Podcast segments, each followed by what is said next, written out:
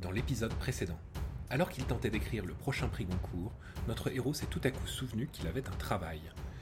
Après trois semaines sans donner signe de vie, supportera-t-il le choc de s'y remettre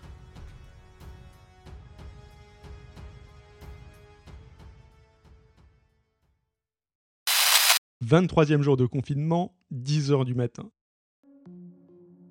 La vie quotidienne dans un pays clos prend une teinte surréelle. Les contraintes sur le temps qu'impose le banal ballet de la vie ordinaire s'évanouissent. Sommes-nous jeudi, vendredi? Je n'en sais rien. Est-ce que ces mots ont encore un sens d'ailleurs? Sommes-nous un jour férié? Un jour saint? Toutes ces notions sont inutiles aujourd'hui. Rien que de futiles inventions humaines imposées maladroitement à un univers insensé pour donner un sens à nos petites vies insignifiantes.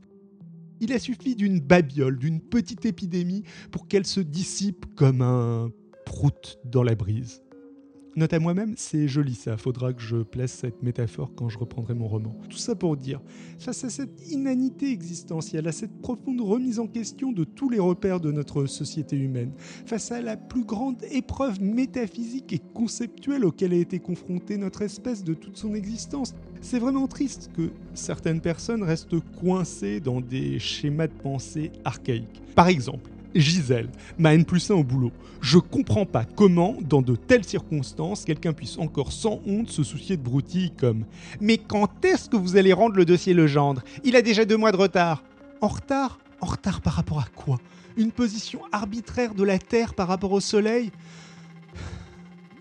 Nous vivons dans une société qui, dans le but noble de protéger la vie des plus fragiles, a su mettre entre parenthèses toutes ses préoccupations non essentielles. Et sans vouloir manquer de respect à Gisèle, me demander de préparer une présentation pour vendredi prochain sur le dossier Legendre, c'est l'équivalent de s'essuyer les fesses sur le sacrifice de tous les soignants de France, et ensuite de personnellement leur cracher à la figure, un par un.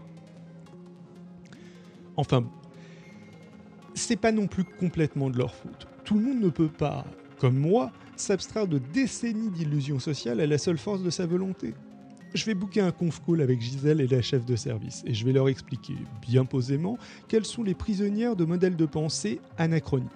Wilson est d'accord avec moi. Les convaincre, ça va être easy peasy. Jour 23, 14h. Je crois que j'ai été un peu injuste avec Gisèle. Elle avait l'air tellement perdue lors de ma présentation en conf call que ça m'a touché. C'était particulièrement visible lors de la slide 5 avec un croquis d'elle en train d'utiliser le drapeau français comme papier toilette. Elle était hébétée. En fait, je pense qu'elle est juste pas capable intellectuellement de gérer le travail sans moi. Je me rendais pas compte à quel point ma présence pouvait être vitale dans mon entreprise. Ces trois semaines privées de mon aide, ça a dû être une épreuve terrible pour eux. Et je m'en veux un peu. Alors, les amis, je sais que vous attendiez avec impatience que je vous lise de nouveaux extraits de mon roman La marquise de Bloom Bloom Park, mais je vais devoir m'occuper du dossier Legendre. À toute chose, malheur est bon. Je vais en profiter pour émailler mes messages de quelques conseils pratiques pour bien réussir son télétravail au quotidien. Jour 23, 19h. Conseil numéro 1. L'important pour bien travailler de chez soi, c'est de se protéger des distractions. Alors j'ai passé la journée à réorganiser mon salon pour me créer un home office austère et studio. Grâce à des rouleaux de PQ empilés en cloison, je me suis fait une petite pièce bien isolée avec juste un siège, mon bureau et l'ordinateur. Demain première heure, ça va carburer. Jour 24, 13h. Bon, en fait, j'avais vu un peu petit. Un cadre essentiel à l'entreprise peut pas travailler dans un KGB obscur et déprimant. Pendant la matinée, j'ai poussé les murs en papier toilette jusqu'à la fenêtre du salon. Elle ferme toujours pas, mais c'est bien plus agréable. Ensuite, j'ai rapporté la télévision à l'intérieur pour pouvoir suivre BFM TV en continu et rester bien informé et connecté à l'actualité économique du pays. Jour 24, 17h. Conseil numéro 2, toujours respecter l'équilibre loisir-travail. Pour les gros bosseurs comme moi, c'est très facile d'oublier de faire des pauses et de tomber dans le burn-out. Alors cet après-midi, pour me sentir comme un PDG de multinationale, je me suis construit un mini-golf 5 trous tout en rouleau de PQ.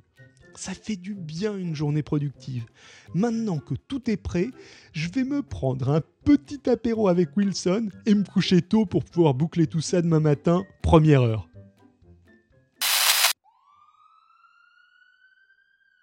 Jour 24, 17h. Coucou les amis, je sais pas exactement ce qui se passe. Je viens de me faire réveiller par du boucan dans la cour de l'immeuble. Je vois des policiers en bas qui ont l'air très préoccupés. Je sais, ils ont dû enfin arrêter l'infirmière du dessus qui arrête pas de rompre le confinement pour aller travailler. Je savais que j'avais bien fait d'appeler le 17 pour la dénoncer. Ils ont mis un peu de temps à arriver, mais au moins ils sont venus en force. Hein.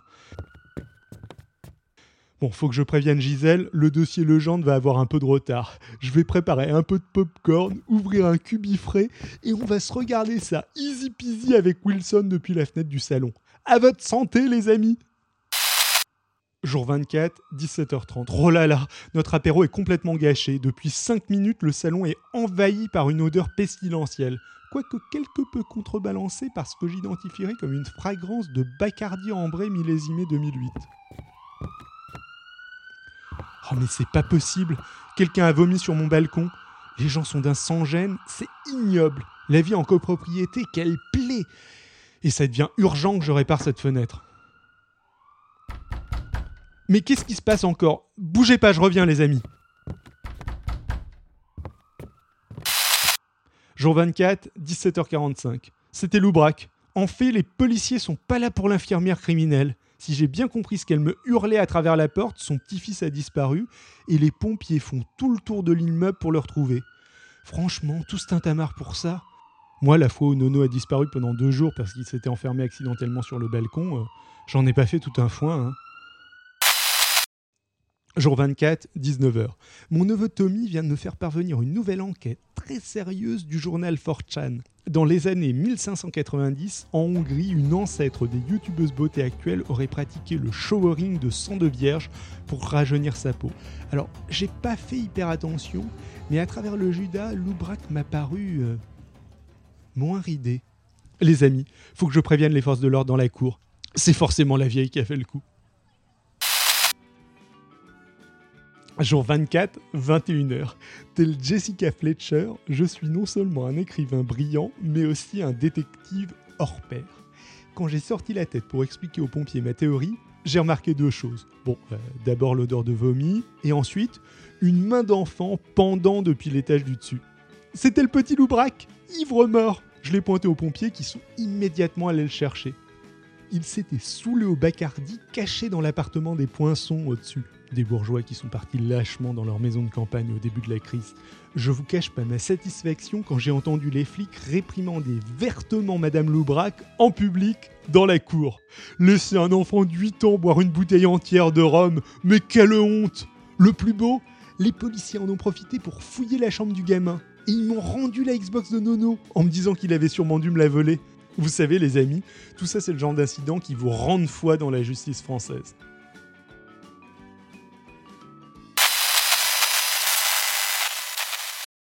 Voilà, c'était l'épisode 5 de l'audiologue d'un confiné. Comme toujours, on espère que ça vous a plu. N'hésitez pas à nous laisser un petit commentaire, à liker, même à partager sur les réseaux sociaux des internets si ça vous a plu. On se retrouve la semaine prochaine pour la deuxième partie de la saga du dossier Legendre.